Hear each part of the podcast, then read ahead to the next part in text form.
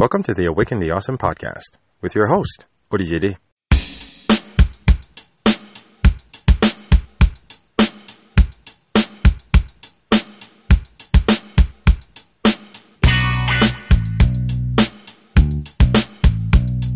This is Awaken the Awesome, a podcast where we take a moment to acknowledge that we are all in this together. Through enlightening conversations and personal insights, we like to connect with individuals just like you who show us how they are bringing a little bit of awesomeness in their individual journeys. Our hope is to encourage you to always keep pushing and to stay awesome along the way. I did not know of my next guest until 48 hours preceding this recording. As the universe, energy, and a little sprinkle of Instagram randomness would have it, sometimes all you gotta do is try something out and see what you end up with. What started with a recently released short film on Vimeo quickly shifted to me ferociously tracking down the creator, and eventually, sooner rather than later, the both of us were intensely texting back and forth about how we could collaborate. And lo and behold, his grace and warmth ended up on this Humble Fans podcast as a new guest. Originally from Port-au-Prince, Haiti, with a noticeably whimsical personality that is only matched by his incredible body of work, Steven Baboun is the kind of individual that admittedly will not be ignored. As a photographer, writer, visual artist, filmmaker, Baboun's art is aimed at unveiling, challenging, and exploring social topics in Haiti, such as social class, racism, queerness, identity, and religion. All very specific, if not to say quite controversial elements of a society that has yet to come to terms with them. This conversation left me both moved and emotionally charged. Steven's words, spoken with a passion and vulnerability that can only come from a place of sincere self awareness, allowed for an incredible exchange where we discussed his upbringing, his inspiration, his personal traumas, his ambitions, his love for his native land, and so much more. A terrific exchange, which I hope you'll enjoy. So let's get into this. Awaken the Awesome, episode 88 with Steven Baboun. Here we go. Why I genuinely wanted to reach out to you, Steven. First of all, obviously, congratulations on your wonderful piece called Rentrée, which we will definitely so get into, but I don't want to burn the lead. Right? yeah, yeah. I think it's important for the people to understand how when you radiate energy and when you, pre- you promote genuine, heartfelt, and authentic work, ripples in the universe will happen faster than you think. Wow, thank you. I did yeah. not I did not know of you until yeah. two days ago, as wow. of this recording. And with the miracle of the universe and Instagram, a fellow artist, which I'm not sure if you know Yael Talleyrand.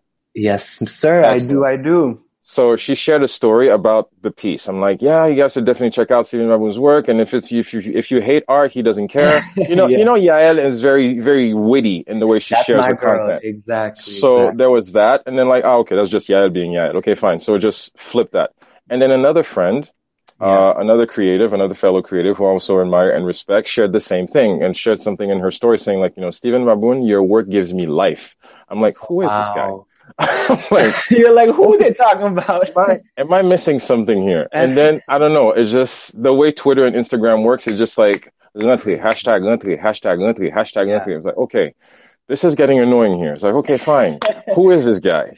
And then I have to say those were some a very impactful set, like a very short film, mm-hmm. but I don't know. I don't know if I what was happening on that day, but dude, I felt home. I felt the pain. I felt wow. the excitement. I felt the reflection. I felt the authenticity. I felt you singing, yelling, crying, feeling, jumping, laughing. Yeah. I don't know. I know I'm just probably being very giddy right no, now. No. I'm not sure. I love was, to, I love to hear this. Thank you. It was an amazing experience and I shared it on WhatsApp, on my socials and oh, everything. And definitely much. it will be on the blog post for oh, this beautiful. episode, obviously. But thank you, thank you. Of course, you know now when you go back to the rabbit, go down the rabbit hole, you have to try to climb back up. It's like, okay, who is Steven Baboun? Who is this guy? so you know what? DM, like, you know what? DM. Who are you, dude? Like, let's connect. Let's connect. Steven, That's how it happens. welcome to the Awaken the Awesome podcast, man. I appreciate your presence, man. Thank you so much, and welcome for be- thank you for being here. Well, thank you for having me. It's I'm excited. It's such an honor, and I'm ready to talk. I'm ready to spill it. I'm ready. Seriously, uh, just coming up, just and this is a very authentic and very honest question because yeah. I always admire people living their truth, especially within the creative field, whether yeah. uh, visual artists, photographers, singers, writers, painters, uh, filmmakers. I always admire that, especially from one aspect of being a parent myself. And. I understand growing up, uh, especially going growing up in Haiti, uh, mm-hmm. very square, very let's go just say practical mindset of where your life is supposed to lead you. Yeah. So when you come across a child who wants to pursue a creative field, yeah. I understand right now having kids myself, probably my parents' perspective as well. You know, they want mm-hmm. you to mm-hmm. be a doctor, the lawyer. So from your perspective growing up, how was your family environment like? You know, what were, what were the messages yeah. that you got from your parents growing up? I'm curious about that. Yeah. So I, I don't know, man. I, I always say I was blessed to have the parents I, I have. Um, I say that my dad saved me. My dad is the one who like really let me express myself, never put limits on me. But my mom, you know, she's Haitian. She's also Haitian Arab. So, you know, like they, they want you to be a doctor. They want you to be a, you know, lawyer. I mean, I understand where they're coming from. They want you to make money and to be financial, financially secure, et cetera, et cetera. But, um, I was a very expressive kid. You know, I, fe- I was feeding off of art to kind of survive because I felt, I don't know, like I just felt alone sometimes. And I was a very like to myself kind of kid, you know? Okay. Um, and so I would, I, I, would, I would write. I started on stage actually, like you did, Olivier. We were talking off air a little bit. Mm-hmm. Um, I started a drama club at my school and I finally picked up a film camera and I fell in love. I used to make little movies with my brother in the backyard and I used to, we used to do little theaters and stuff in school, like, like shows in school and stuff. So art was that's all I did. That's all I knew. I used to write a lot. Um, I got introduced to photography at 14. So I gravitated to these tools of expression at a very young age. So for me, when they get to connect, like this is, I can't do, I don't see myself doing anything else. You know, and at a very young age, my parents picked up on that. You know, and, and my, my dad, you know, it, it's crazy because people expect me to be like, yeah, they're Haitian parents and they're like, you know, upaka fesa, upaka fesa. But I was blessed enough to have parents who, you know, were willing to take that chance with me. Uh, more so my dad and my mom. My mom's like, ou si se sa sou fe, ou si se son, son kamera ouvre ap klik, klik, klik, ou pense wap ka manje chak jwa sa, ou pense, you know, she's like asking the real question. Obviously, like, uh, you know, can you actually put food on the table to exactly. support yourself and your family eventually? Yeah and you know, you know, as a child, you don't care about that. You know, you, you just be first on fit. Obviously. Uh, yeah. But you know, it, I mean, yeah, and I guess my mom trusts me enough and she thought I, I took it pretty seriously and she's like, bon, ça, ça café, si tu ça You know? Um, but I had a lot of people outside my family, I guess, in my family, immediate family and stuff like that, in my circle who are like, kind of discouraging me, you know, like, usu, come see, you can do it as a hobby, but like make sure you have a backup plan. That's the word they use. Backup plan, backup plan. Always the plan B. And I'm like, no, that's my plan A. My plan B is, I don't know. I don't know yet. We'll cross that bridge when we figure it out. But when we get to it, but yeah. So like outside, you know, Haitians always, usu, back up, back up. But yeah. So I guess it comes with short, the territory. It comes with the I, territory of growing up from where we went. Does. It definitely does. But yeah, my story is a little bit different with my parents, um, because I guess they saw something in me. I don't know. I guess they you can jure behind closed doors, but you know, like par contre ça behind closed doors. You dis eh, Steven, c'est ça besoin faire, but I mean, they they they really let me explore that side, which I'm very grateful for. So. So it's important to obviously be thankful to have the proper support system. Definitely, you know?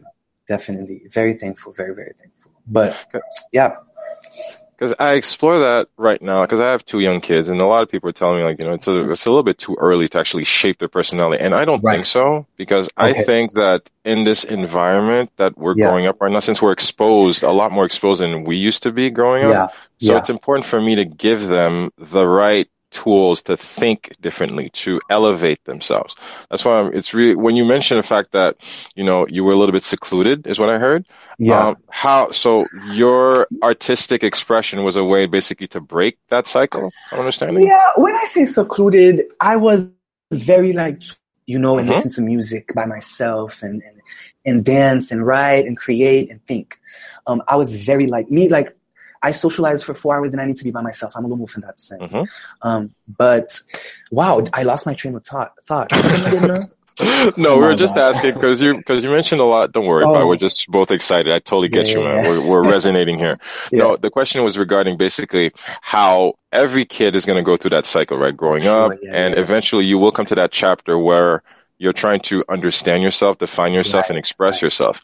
And right. what I'm hearing from you is that, like, fortunately, you yeah. had the right support system to help you express that, mostly through art, but also the right people, like you know your parents and family, who didn't yeah, try yeah. to you know choke you, but let you be. Yeah. Basically, how important is it to make sure that you have the proper mindset and the proper environment around you? Because we're going to go through that, you know, not just through our family, but through our friends, our colleagues, our, our, our, you know, our business associates. It's important to have the right, right. support system. I I say I have my I had my parents' support, um, which was really important, and I also had my friends' support, which was really important. Um, I got really lucky. I think if I did not, if I wasn't well surrounded and people didn't believe in me, Olivier, I really think that I wouldn't be an artist today, right?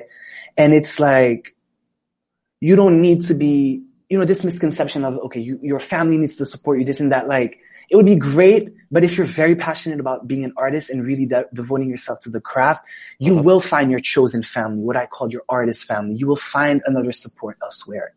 Um, and it's not when I came to the US where I found like, yes, I have friends who support me, parents who support me, but they don't understand art- artistically the world I'm in, you know? Uh-huh. So you don't have artist support per se. You have people who support you, but that's different from having people in the field who support you as well. Right. So it's when I came to the States in college and stuff like that, I really met artists like-minded like me. And we started really creating a community where we can have each other's back and go to each other when we have questions and stuff like that. Um, that's another type of support system that's important to have a support system within your field. Because as an artist, I, it's hard to make money. You know, you live paycheck by paycheck. I'm your dreams cost money. Your dreams cost money. I'm a freelance right now and I work three jobs, you know, um, in New York. Um, so it's like, besoin moun ki nan field that people in your field, I'm sorry, I'm switching to Creole. People it's in your okay, field. It's okay. We're among friends. Yeah. Don't worry about it. Yeah, people in your field as well. So you need that home support system and you also need that kind of creative support system. But there's no excuse. You will find support if you, if you seek it, you know? And if you're passionate about it. So yeah, it's very important to have a support. Trust me, Olivier, if I didn't have a support, I don't think, I think I'd be working on nine to five at a cubicle right now. so I no hope shade, not. I hope no please don't do that.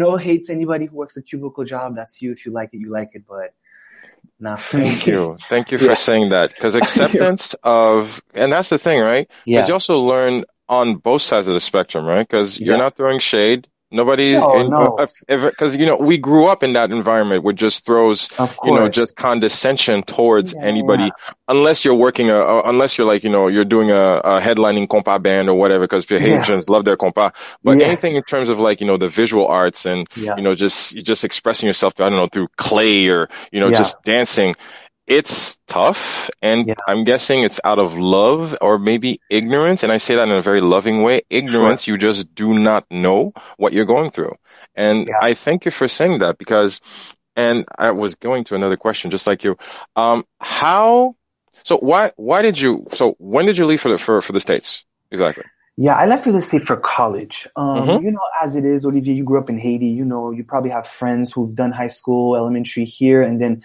there's no really opportunities here, like for, you know, so people fly to Canada, the US, Europe to go have their higher education. That's, that's what happened to me. Mm-hmm. So I left Haiti after I graduated high school at Quisqueya Christian School.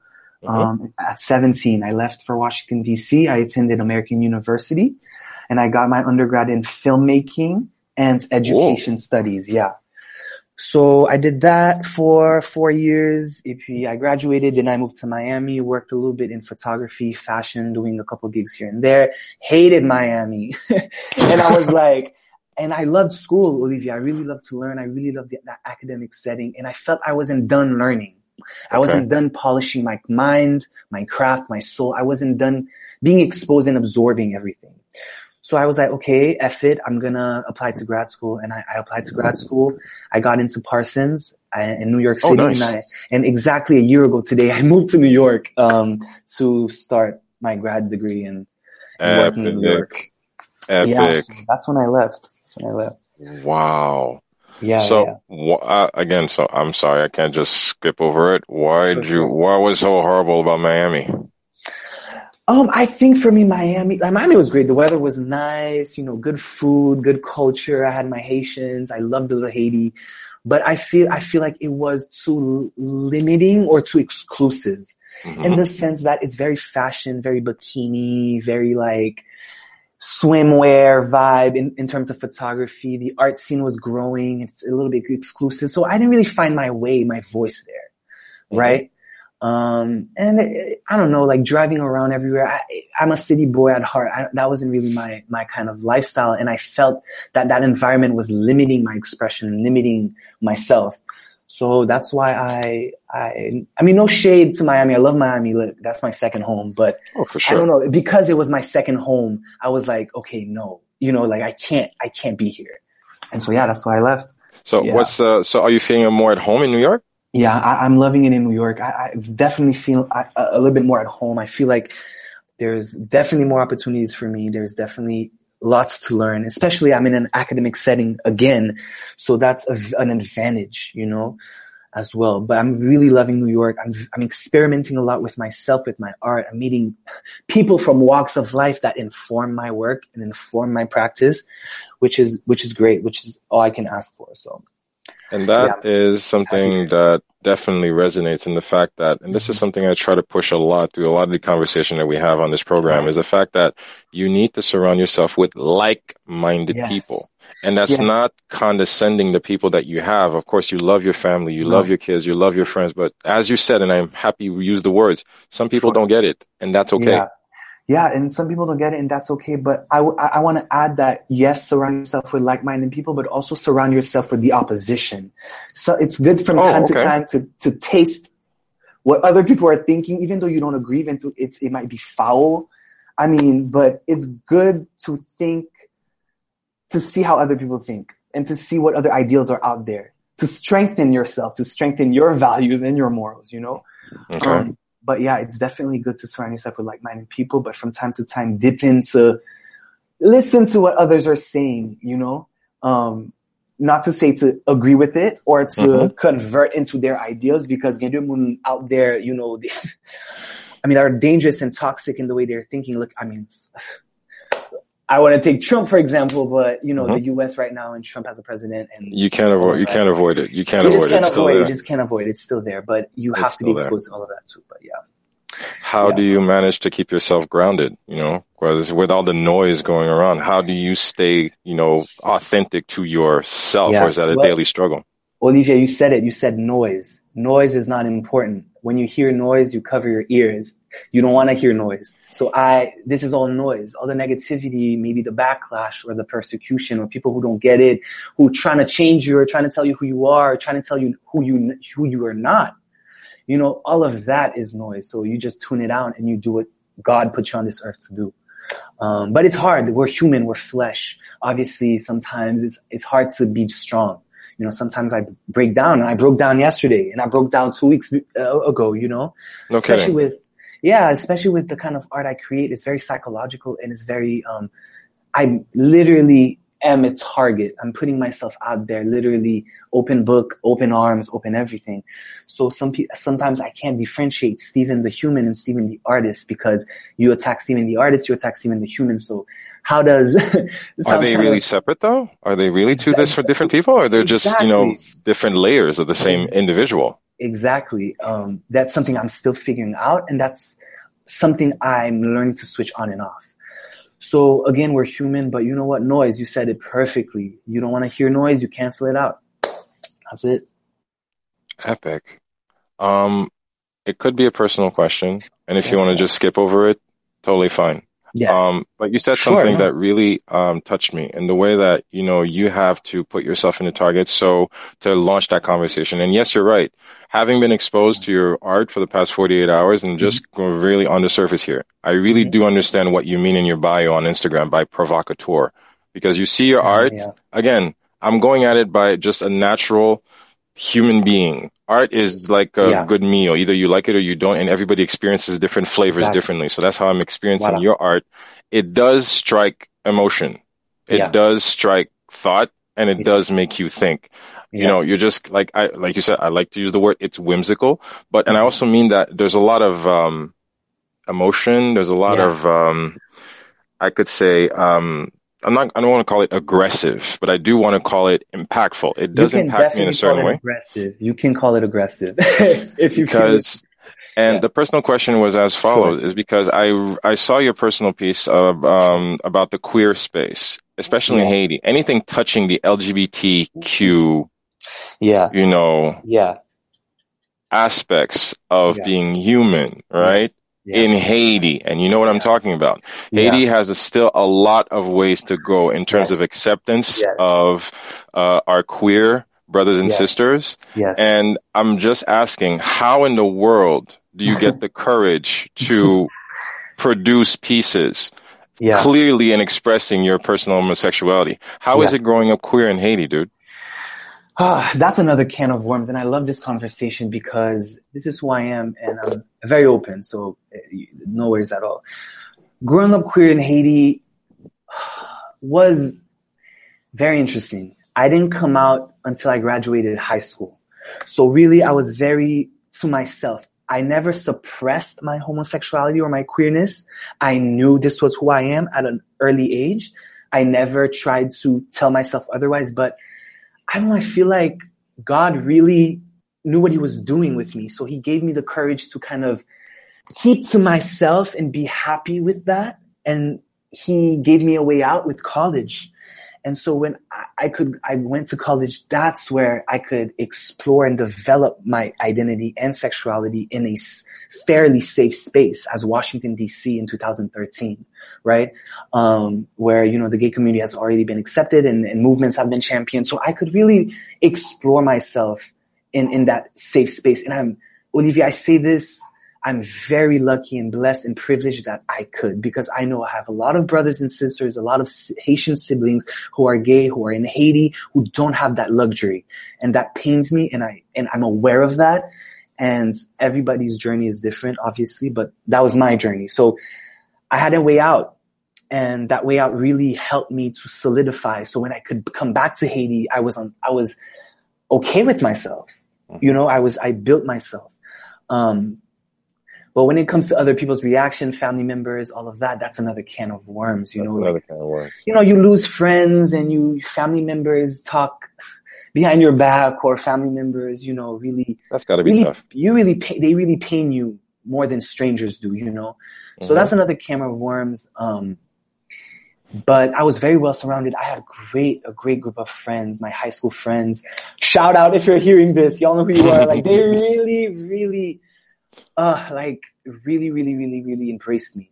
Um, it's all about the company you keep. It's all about the company, my chosen family. I love them so much. I say without my friends, really, I wouldn't have the confidence um, that I have today. Um, but yeah, so that's my story. Uh, I face, um... face persecution every day for who I am. You know, hate messages, people out, you know, in the streets, and people coming up to you and, and, telling you really nasty things. But that's all noise too, Olivier. That's all noise too, and you know, it's you know, all noise. It's all noise.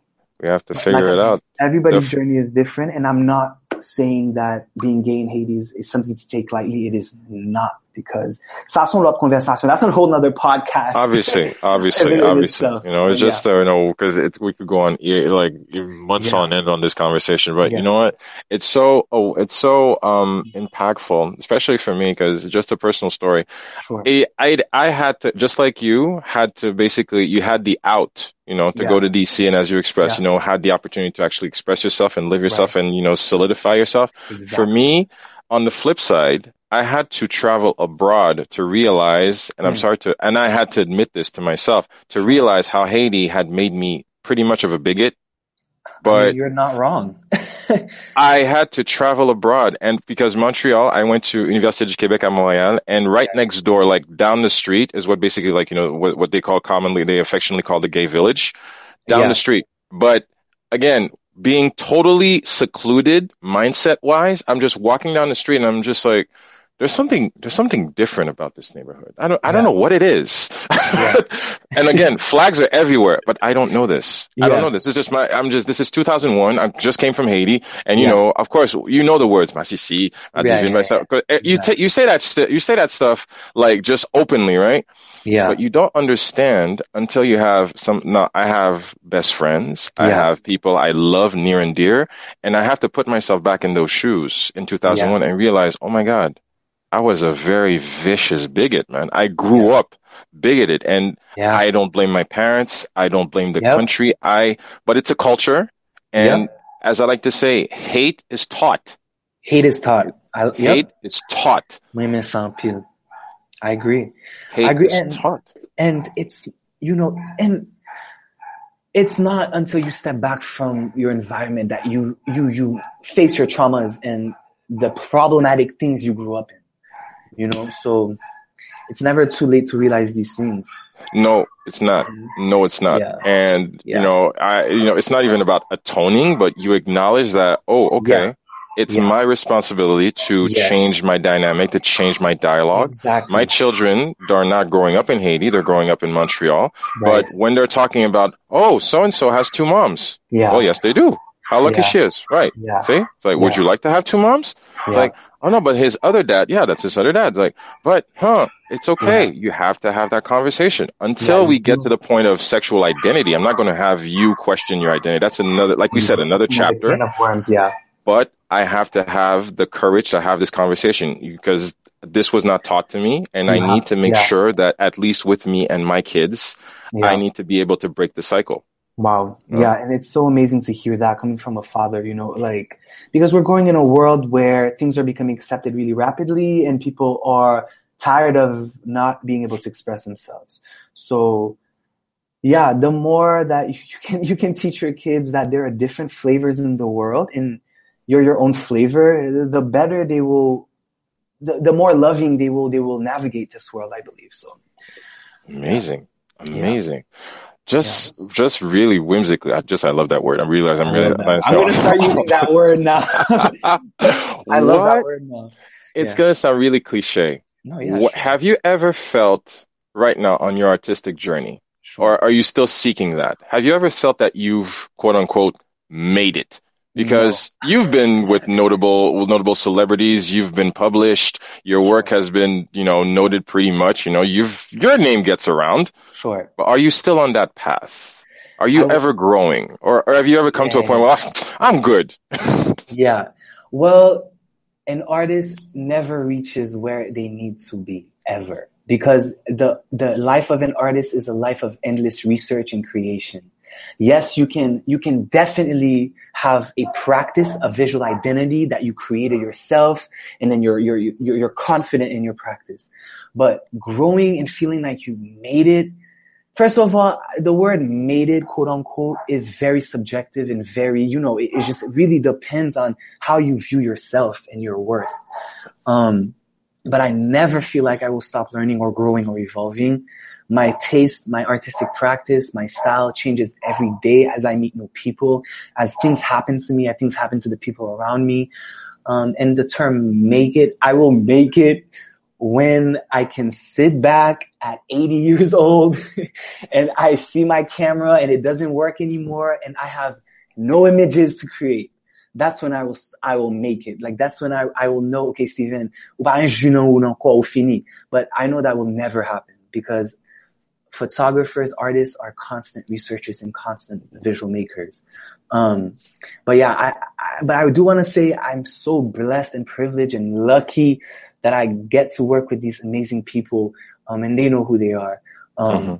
so they make me feel like I make it, you know, the, these people who I surround myself with, um, fellow artists. It doesn't matter if you're Michael to Michael Jackson friend, my artist friend sitting next to me in the classroom, being inspired and around these people make me feel like I make it. Mm, I made it, you know? So I don't know if that makes sense. It totally makes sense. It totally um, makes sense. Totally makes sense. That's, that's, that's how I, um, that's how I'm answering that. Some question. genuine impactful energy that I get from yeah. you because when you, you are, again, and I think that I'm really trying to articulate this properly.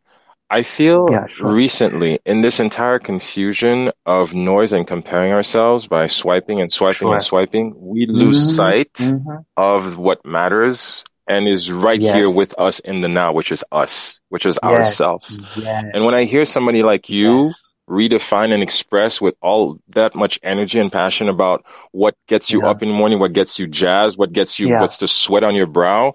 It's just mm-hmm. expressing yourself through your art and the people that you love and yeah. just expressing yourself, like you said, all the way through your 80.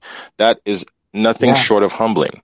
And I wish people would be a lot bit more uh, in tune with that sense of self. And yeah. I'm just wondering, do you have, and I'm just really asking off the top, is there yeah, any sure. tips you can give people to stop feeling so exhausted trying to just, you know, yeah. compare themselves and just accept yourself, man? What would you mm-hmm. tell them? You know what? I'm 23, right, Olivier? And I have this constant conversation with my best friend all the time. We are bombarded with competition daily. You open Instagram you know, you have the pressures. Damn, like this photographer just shot Beyonce. Fuck, what am I doing wrong? Like I need to, like, I need to get to it. Like I need to contact people. I need to network more. I need to shoot more. I need to this more. I need to that more. The reality of it is, is that it's all timing. You know, it's all, it's all, the person shot Beyonce. Well, that was his time. He was removed from where he was and they discovered his talent, you know? So this constant flow of competition of people, also people flaunting their not flaunting, but people kind of showing the day to day of their of their practice and their success and their money and all of that, you know, on Instagram. You know, there's a constant flow of energy and, and, and information. And I've, I'm always talking to my best friend about it. How do you not compare yourself? How do you not give into that pressure? And you have to trust yourself, trust what you're doing now, trust now. Like demain matin, what happens tomorrow you why stress about it? You can't control it. You don't know. You don't know if you're gonna live. You don't know if you're gonna die. You don't. You don't know nothing, right? So you can't stress about um that, and you can't stress about comparing yourself to other people. Everybody is telling a different story. Olivier, I can't compare myself to you. You're a father. You work. You live in Canada. You can't compare yourself to me. I'm 23. I'm still a student. I'm an artist. Like we have different narratives and different definition of humanity. So comparing yourself to someone that doesn't even share the same walk of life with you is just destructive and toxic. You can admire someone. You can take notes on someone. Um, their good qualities and their work ethic. Yeah, like I'm surrounded by, I have amazing friends who work hard every day. And I'm so inspired by them every day, but I, not once I compare myself to them, you know, because it's not, it's not productive. It's not going to bring you anywhere. So you have to really say that to yourself every day that you're on your own path. Like una una like you're not walking hand in hand with X Y Z. Yes, you may look at stare at each other and wave at each other while you walk your, the path, but you can be behind, you can be in the middle, you can be up front. So you can't. You have to really, you know, remind yourself that. And it's hard. I'm 23. You know, I'm living in a digital age. I grew up in the digital age where wow, okay, I need to make it. I need now. I need this. I need that. Now, now, now, now, now you know? And yeah, sometimes, you know, you're human. I'm flesh. I do sometimes like shit, photograph Damn, like he's killing it. Like, what am I doing wrong? What am I not doing enough of? Like, I hate myself. I hate this, you know? Obviously, because we're human, but sometimes I have to step back and be like, yo, listen, this is not productive what your brain is doing. And your brain lies to you, plays tricks on you. Your brain works 24 7. You have to learn how to let these thoughts go in the right ear and go to the, the left ear, you know? Mm-hmm. um, because your brain is, is an organ as well. So sometimes you really have to like let these thoughts pass, but know that these thoughts are not definitive and they don't, they're not going to determine your life. Um, if that makes sense. It makes total sense. Yeah, yeah, yeah. It makes total so, sense because you need but, to. But need do, need do, need It's hard. It's hard it's because hard. you, and again, the thing is, as I like to call it, the algorithm is getting yeah. better and better at, mm-hmm. you know, just fighting for our attention. Yeah. And they're getting a hell of a lot more sneaky. I'm not even making this up, you know? Right yeah, now you have right. psychoanalysts working for the manufacturers, yep. you know, just to make sure that your attention is always, always, always on point. Yeah, and right. you need to be mindful of that. Yeah. You know? And social and, media, sorry, please go ahead. Sorry. No, go ahead, go ahead, go ahead. I'm sorry. I was, yeah, social media. I mean, I, I, I'm a product of social media. Like I'm a kid who grew up with the, with the early stage. I grew up with Instagram. I remember when it just came out. I was the first prototype, me and my friends in high school, you know? So now we have information constantly flowing through our phones. Like, I'm not gonna lie, like I pick up my phone to make a phone call, I hang up and I'm on Instagram for 30 minutes. I don't know where the time goes. So sometimes you have to really, you have to really stop yourself because we are now in a digital age of presentation and marketing and presenting oneself. Um, so we really have to be careful. Yeah, it's exhausting That's sometimes, man. Sometimes you gotta log out, but it is. It is when you're. I, so, I highly recommend people from time to time if you've never done it. Somebody, people need agreed. to take a, a, digital purge. You need to take a digital, digital purge, purge, and just like exactly. take off everything off your phone. Just leave it on phone or texting for emergencies, obviously. But first of all, you're gonna realize life still goes on. That is one of like yep. the most sobering lessons I've learned on this path called life. Is like it goes on. Life doesn't wait for you. Okay. Life doesn't. doesn't. So life keeps going on. And it's so refreshing to hear this perspective. Like you say, you know, you're, yeah. you're, again, like I said, you're the basic example of the digital age. And you know what? It's important to always stay mindful of the fact that of our human condition. You exactly. can't keep up. It is exactly. unhealthy to keep up, to keep up. It, you, yeah, it is very unhealthy to keep up. Um, you can't, you can't keep up with, you can't keep up with, with everyone. And now with the idea of the live story, people are, are, are posting the now. You know, you don't even need to post on your feed now. You can just post on your story. So, wow, like you just have so many bubbles up that you need to keep up for with, but you don't you don't need to. You know, like you said, you got to disconnect. You got to disconnect. disconnect. You got to disconnect. Disconnect yourself from everything that makes you compare yourself to other people. And if it's social media, step back. You know. But thankfully, good, thank Lord I didn't disconnect 48 hours ago. Thank God. see what I did there? segue. Yeah, see what I did there?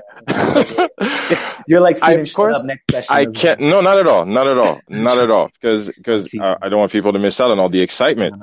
I, there's absolutely no way we can cover your entire and very impressive body of work from your photography projects to your video projects, you know, to your publications and your articles and your blog and everything. But we have to talk about Natalie. We have to talk about Natalie because it is, like I said, I don't know why or how, but it really moved me, Steven. And I'm really using these words as innocent and as honestly as I can. It really moved so me.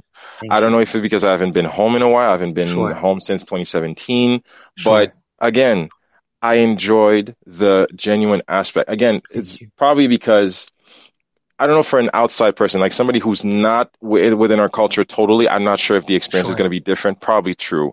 But yeah. as far as I'm concerned, you know, just yeah. Jinan's dress design, uh, the settings that you chose, thank you. the words that you chose, the way you were saying them, because it's just one simple, a few words. Moi, c'est haïtien.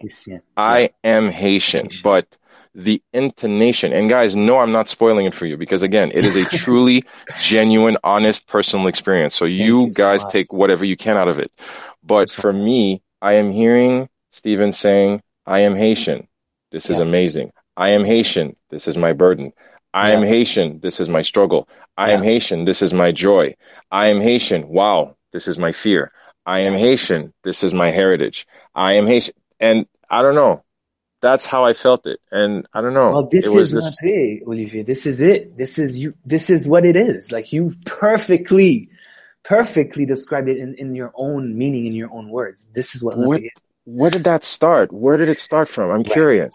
So the idea of rentrée started with me having this realization. I recently, maybe last summer, heard the word blanc right? I was in Haiti and I, in the street, yo, blanc, papa acheté, blanc, papa, you know? And for the first time ever, Olivier, I stopped and I was like, hmm, blanc. You know, like white that boy. word, white boy, that word, that, that word, first of all, might be a word of endearment. Often in none, it's a word of exclusion, right? It is. And it's not, it's not until recently I'm like, hmm, I'm not white, Olivier. I am Middle Eastern Haitian. I am not Caucasian. You know, so I like started breaking down the word to its actual like blanc, blanc, blanc. blanc. Ça, ça veut dire blanc. Blanc, c'est coloniseur nous. Blanc, c'est the colonizers that came, right? The Spanish, the American, the French. Messac blanc, mm-hmm. you know?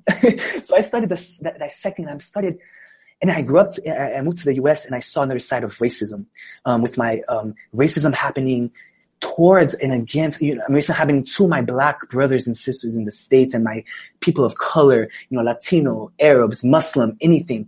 With the rise of the Trump administration, I was there. I was in college when Trump was elected, you know, and I even covered the Trump election at USA Today when I was interning. So that whole climate that whole climate of that racism, must have been a very interesting atmosphere in very, the newsroom. very interesting atmosphere in the newsroom. That's like another can of worms but you know so it's like I, i'm seeing i'm conceptualizing racism for myself. I'm seeing it happen to people. And i'm like steven step back. Have you ever felt any sort of racial discrimination? Olivier i kid you not i was like wow. Yes. In a different form you mm-hmm. know back home you know, I was never really fully accepted by my community just because I was lighter skinned or just because, you know, I spoke English well or just because my hair was a certain way, just mm-hmm. because I didn't look fit the part of a typical Haitian. You know, and I'm not saying, I'm not calling this racism. I don't like, I'm still trying to come to terms with the I, discrimination I faced. Discrimination. Right? And mm-hmm. it was a form of discrimination. I can't hide it you know, and I can't sugarcoat it because I mean, it is what it is. And yes, I mean, yes, I faced discrimination, but I was privileged enough to go to school and, you know, have a car and, you know, rentrer la caille, l'école, you know what I'm saying? Have food on my dinner table every day. But I'm not mm-hmm. talking about privilege. I'm talking about just discrimination. I'm not talking about class. I'm not talking about anything else. Just being um, singled out as the other. Out. That's how I started conceptualizing. But then again, I was like, no, you have to now put in all the narrative obviously. So I'm like, hmm, okay, I'm feeling this. And I started feeling very bad about myself. Like, am I not Haitian enough? Am I not this? Am I not that? Am I not that? And then I started working on this project in September as my, as a, as my studio practice at school at Parsons. Started developing it there. And I'm like, okay, when c'est haïtien, when pi haïtien passe haïtien. You know what I'm saying? Like mm-hmm. I'm, I'm, I tell myself I'm, I, I'm more Haitian than some Haitians that fit the part, you know? And I, I told myself, Haiti has embraced me. Haiti, the land, the culture, the history, the food, Haiti itself, the essence of Haiti has hugged me, has adopted me as their, as children. But it's the Haitians, it's the people living in Haiti who have chosen to exclude other narratives from the Haitian narrative. And I'm not talking about people that look like me. I'm also talking about grimo grimel, people who are of mixed race, who have um, faced colorism within their community, people who are gay, lesbian, bi, trans, who have practiced different religions like um, Islam, um, you know, in Buddhism that are Haitian that have been excluded from that. So just for being different. That's from being different. So it started from my outside appearance to wow, my friends are hurting because they're mixed. You know, they're mulat, they're grimel, they're grimaud, they're being excluded from certain conversations. Or, wow, I have my gay friend who is excluded. I have my Muslim Haitian friend who has no home, nowhere to turn, you know? And you have Haitians, other people really kind of excluding excluding them from, from that narrative. So I was like, okay, the word Moise packs a punch because there is no kind of rulebook to say how a Haitian should be, should look, should act. Like if the country has adopted you, if you're Haitian, if you are fighting for the country, you know the history, you're, you're, you're Haiti, is, Olivier, Haiti is my home. Like I have no nowhere else. So what? People tell me I'm not Haitian. Where am I supposed to go? You know? Mm-hmm. Um, so c'était ça qui commençait rentrer. That's, that's what started. All these ideas that I have been conceptualizing. And I'm sorry I'm getting a little passionate. I have ne- you're the first person I am having an open conversation of rentrer about, you know? I'm honored. I'm honored. Yeah. yeah. So this is, you're the first person to really qu- talk about the film. So I want to get in as much as I can. So yeah, so that's where it started. And I started looking at locations, you know, where I felt trauma, where I felt peace. Up in the mountains, I felt peace. I was in a Italian soccer soccer team. I remember I used to play soccer at school and they used to call me Masisi because I couldn't kick a ball right. So I went to so- I went back to the place of trauma where I could yell these things. Or to I went face back, the trauma. Yeah, to face the trauma, to face this, to be like, yo, I can be Masisi and be Haitian. I can be lesbian and be Haitian. I can be Muslim and being Haitian. And these words that I'm even telling you right now, Olivier, will stir some people up because we're so scared to associate being Haitian. Well, hopefully so. It has to happen. Yeah, hopefully so. Um, I, I hope it boils people's bloods. I would, I would hope so because people don't want to attach other and you know, like these words are labels. Obviously, these words are for humans to understand each other, which, which I hate these labels, but because they're very limiting, but we don't attach other ways of life with, with being Haitian. And why? You know, why? And so Rentrée is all of that and more. And I don't even know if I can explain Rentrée into words, you know, and I try my best to write a little blurb about it and all that, but it's like you, it's saying, you know, the, the, happy, the sad, the this, the that, it is all of that. You know, Rentrée is a study of Haiti through emotion. Um, through emotion of the artist, the character itself in the screen and the audience consuming that art, you know? Mm-hmm. Yeah. So that's, wow. I don't know. Sorry, that was a lot, no, but no, no. Yeah. no, no, no. Thank yeah. you. Like I said, mm-hmm. I'm honored, um, because it's, again, upon initial watch. Yeah. And sure I definitely understand because again, art is about expression and art is about experience and Rentrée definitely is an experience. There is right. no way to express it. You have, yeah, when people no tell you, well, you have to see it to believe it, you have to see it for yourself. It's true. I'm yeah. just going to compare it. It's really, it's really a dumb expression, but it's just, I'm just segueing. My, my brain just sometimes goes all over the place. it's all good. Some, some people can talk to you about Paris. You see yeah. postcards, you see movies, mm-hmm. but when we went to Paris, when we were privileged enough to get to Paris, my wife and I, mm-hmm. we landed and we went on the Champs-Élysées and stuff. And you know, when you're in there, you yeah. understand like, oh, oh, now I get it. Yeah. it's like, yep.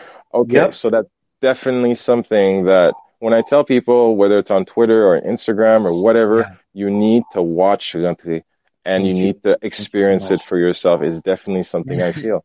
And why I felt it was courageous on your part is because the expression of authentic love for this yeah. place that you call home yeah. is infectious. And Thank when you. I tell people you need to watch it with an open mind and that is the words I'm using very powerfully because I yeah. know my people, I yeah. know my comrades, and I yeah. know where I grew up in. It is not an easy watch for some people. Yeah. Because I know exactly where their eyes are gonna go. I know exactly what they're gonna critique. Yeah. I'm yeah. là. Ok là. Yeah. Pois não. Por ça que comme ça.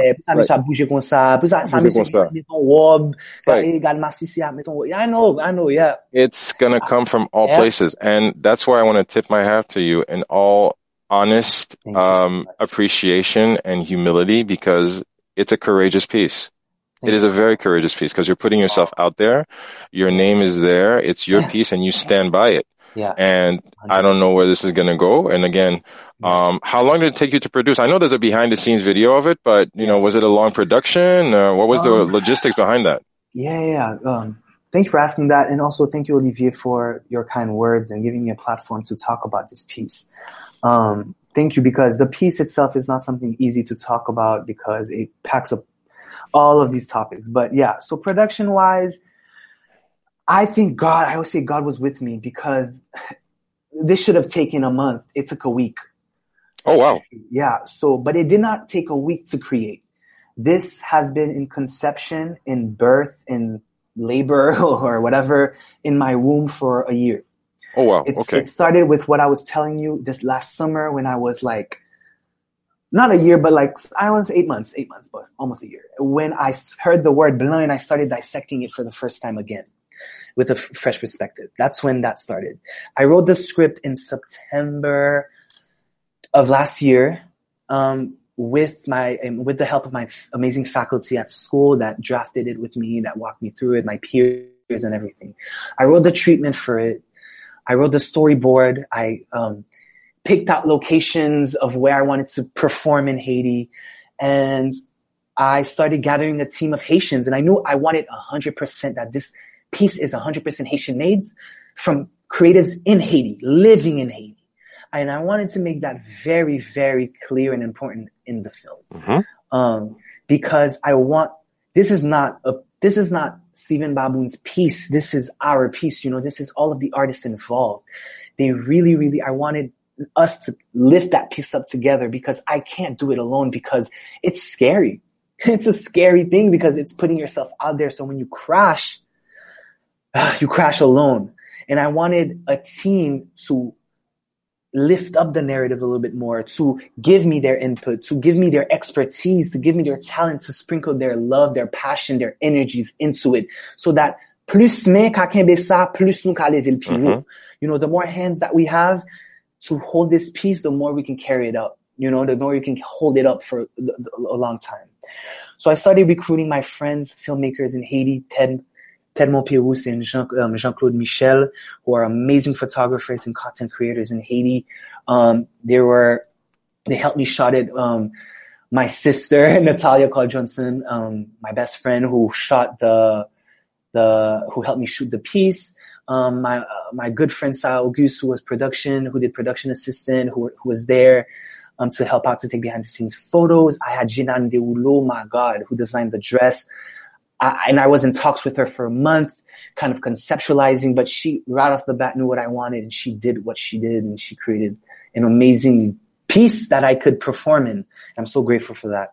Mm-hmm. Um, and talk to a couple locals, talk to a couple people who can help me drive around and, and really drafted the script and did a second draft, a third draft, a fourth draft. And Rentré, if you see the first draft, is so different from now and you know consulting my peers in New York, different Haitian artists in New York. Um, I, I think I consulted Kila Melon, um, who's an artist in New York, a photographer. I, I, I think I briefly like I talked to her when it was like in development. Mm-hmm. Um, I don't, and I talked to um, Kelly Polemon, Noir de la, Noir de la Tour, who's another Haitian here. I remember I was talking to, to, to her about it. Nick Nunduta, who's like, I have to say these names because they were really part of the process. Um, who's my best friend, who's who I talked to a little briefly about what I was doing. So again, what we were talking about, you know, it's all important about support. the network of people of support exactly. that you surround yourself with the right exactly. people who believe in your vision, exactly. who support your dream. You can't do it alone. People, these people took not one dime from me. You know, I told them right off the bat, I, I know how it is to be a creative, but I am also emerging and this is more than just a piece. Like this is, this is, this is more, I believe it. And they believed in it. And I'm so grateful and shout out to the whole team. Like, I'm so grateful they took a chance because they could have been easily like, uh, I don't want my name attached to this monstrosity, this craziness. Mm-hmm. Because it could put some people in danger, you know? Um, sadly enough to say, you know, but. But it's true. But it's true. yeah. So, as painful as uncomfortable as to say, you know, this is the platform to let people know it's a truth that we have to put out. We have yeah. to take acknowledgement, acknowledge our own baggage, yeah. our own legacy, and to the yeah. the, the history we've drawn for ourselves. Exactly. Um, you're right. And then, so in October 2018 of last year, I flew to Haiti for a week. And with God's grace, I shot it in a week with the help of my amazing friends, support system, um, these amazing Haitian creatives that are doing amazing work. Um, and then went back to New York and had several sessions with my faculty, with my faculty, with my peers, with other artists, looking through the footage, kind of selecting what we need, what parts worked, how we present the piece, how we edit the piece, how we colored, corrected the piece, what music goes. Um, and you drums. actually went to other people to curate yeah. your work, and like to, to give their opinions. How dare yeah. you? I know. Oh my god, no, you can't do that. But um, But yeah, I wanted as many opinion as possible, Olivier. So when the piece was out, there were no holes, there were no cracks. Everything was solidified and the piece was confident and stands alone. Obviously, yeah, there are cracks. People may dissect it, may criticize it, and please, by all means, this is what I want. This is what I live for as an artist. But it was a lot of consultation, a lot of praying, a lot of trial and error, a lot of uh, things going wrong during shoots, but finally conceptualized it and presented it and uh, I released it um, I think three days ago, I guess. Yeah, mm-hmm. so, and it's making ripples. Yeah. It's making I, I ripples. Would, You're on a podcast talking about it now. I will, yes, later. Such an honor, honestly, and, and hopefully it makes more ripples to start dialogues within our community. No, we're gonna we have to keep going. This conversation is definitely something that needs to be had. Um, yeah. I firmly believe that uh, because, as again, there are so many can of worms in that one piece. It's a short exactly. piece, but that says a lot about our history, uh, mm-hmm. a lot mm-hmm. about our upbringing, about all the work that we need to do on ourselves, and the acceptance, first of all, that we need yeah. to take into account before we yeah. judge, uh, before exactly. we accuse, because it would be easy to point fingers at our upbringing, our parents, our history, exactly. but we need to shift the mindset. Um, exactly. Um, moving forward. Yeah, and the conversation, and everything. Yeah, Amazing. that's exactly that's exactly it are we trying to so you promoted on on on the different socials about um again i'm not sure what the circuit is like you know with, sure. within promoting a short film yeah. like you know yeah. what would be the, the the the path like you know a festival uh sure. how, how does that happen yeah, well, you know, I'm thinking of, well, I'm in the process of submitting it to different festivals, like you said, different publication. I really want to show it in New York and Haiti and have like a workshop day where we view the film and we dialogue. We all talk about it. Oh, that'd be cool yeah, I really want to do that. This piece is not meant, well, for me, it's not meant to be like, wow, this is a beautiful piece. A museum picks it up and they show it, you know, this piece, I mean, that'd be amazing. That'd be great. but oh. this piece really is, needs to be accessible, you know, and I say that like it needs to, anyone from any socioeconomic background, walk of life, or where you live, this piece needs to be in a space where we can all come together with all different narratives to talk about it or to view it. So for me, I would ideally want it to be in a uh, in an educational setting or a forum setting. Um, as well.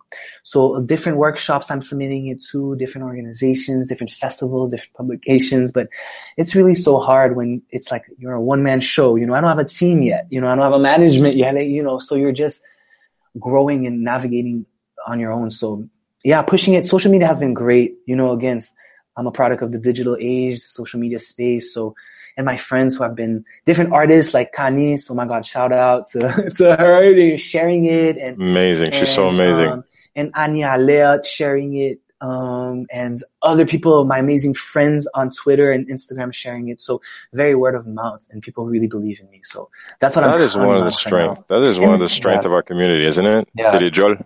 yeah, Telejol, we're really good at that. And I'm sure I'm, I'm in different WhatsApp groups, groups now. Like, ouais, qui ça, tu garçons ça?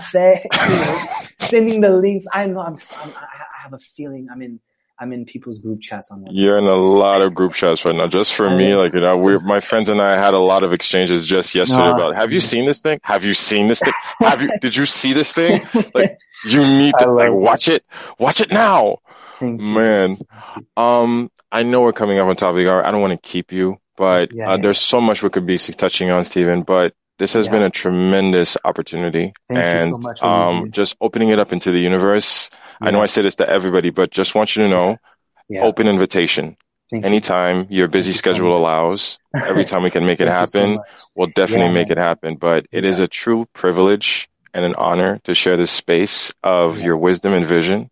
And it's with all gratitude that I want to thank you. And of course, wish you nothing but courage and success so much, and greatness, you know, in your path and ongoing creative journey because it's such a vibrant and impactful one. So I want to really you congratulate so you and wish you, so nothing but the best. Thank you so much, my friend. And, and I want to say thank you so much for even giving me the opportunity to talk about this and, and opening up and having a dialogue. Honestly, this is what I live for, like these conversations. So, and thank you for being open-minded and thank you for being very uh, having people from walks of life and different experiences join your podcast. I think it's very important for people to hear these glimpses of wisdom. So thank you so much for what you're doing.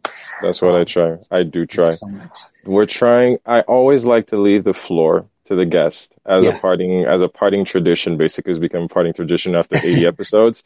A Congrats. kind word, uh, just a kind thought, words of wisdom, a quote, just a call to action, Beautiful. anything, you know, a part, uh, just a basic thought that we can all wake up with tomorrow and then take that next step towards the next level. Beautiful. Yes. Any, anything you would you yeah, want to share? Um, I'm actually, yeah.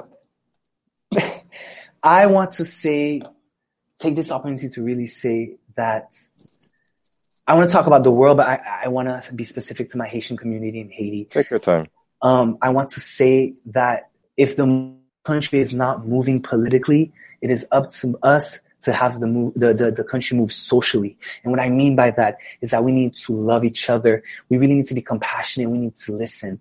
We need to, our first reaction needs to stop being rejection, but okay, I have my patient sibling who's feeling this way and who is this way. Why, how, where? You know, socially in the sense that we need to open dialogues and really embrace communities that are being persecuted because if we're not united, we can't move. We can't move together. You know, we're always going to be divided and that's what politics does to us. They divide us. So we need to be very kind to each other, very, very, very, and it sounds cliche and it sounds this, but I mean it with my whole heart, kind and loving and listening to each other. Um, that's for my Haitian community. I guess that also translates to the world as a whole. So yeah, that's, that's, that's my parting. Love, l'amour. L'amour is Haitian Creole for love. And that word, I stand by it and I will always stand by it because that's the only, it's the only cure really. So that's my piece of wisdom. wow. I'm sorry. It's like, it's not, it was just, I'm, I don't know. It just, it really tugged at the heartstrings just now. I'm just listening to the words and taking them in and it really, really touched me. Yeah. Steven Baboun, thank yes, you so much for your time and wisdom and such genuine personality, man. Thank it's been so a treat. Um, just, you know, shameless plug, where can the listeners find you over the interwebs? ah, shameless plug, my favorite part. they can find me on Instagram at Steven Baboun, um, S-T-E-V-N-B-A-B-O-U-N. I have a website, stevenbaboun.com. You can view my portfolio at Steven Baboun on Twitter, at Steven Baboun photo on Facebook. What else? What else? What else? so yeah, that's that's where Definitely. you can reach me. All the links will be available on the on the blog post of the episode once it goes live. Don't worry about it. I'll make sure that all the interwebs and especially Rentré will have a prominent feature ah, on the blog post. Definitely, guys. He is Steven Baboun, photographer, provocateur. you know, you shamelessly put it out, so I've got to put it out. Love it, guys. Do check out his website and his gallery. It's it's definitely a, a visual treat, and it's definitely worth the visit. Uh, Rentré short film. Uh, you guys, really need to experience it for yourself. Please do. I'm gonna say say it again. Please go watch Rentré. And again, please go say hi and subscribe and, you know, just show Steven some love and everywhere you can find him. Again, all the links will be available on the interwebs. I am your host, Olivier Date, this other episode of the Awaken the Awesome podcast. Just continue you guys. Thank you so much for your time availability. Do subscribe and share the episode if you found any form of, you know, love, affection, appreciation, wishing you guys to stay safe and please do stay awesome. This has been another episode of the Awaken the Awesome podcast. We do love to get your feedback, so please drop us a line. Our email address, awakentheawesome at gmail.com. Also, if you haven't already, please hop on over to Apple Podcasts and subscribe, give us a rating, and leave us a review. We always do appreciate your support, and thank you for listening. Stay awesome.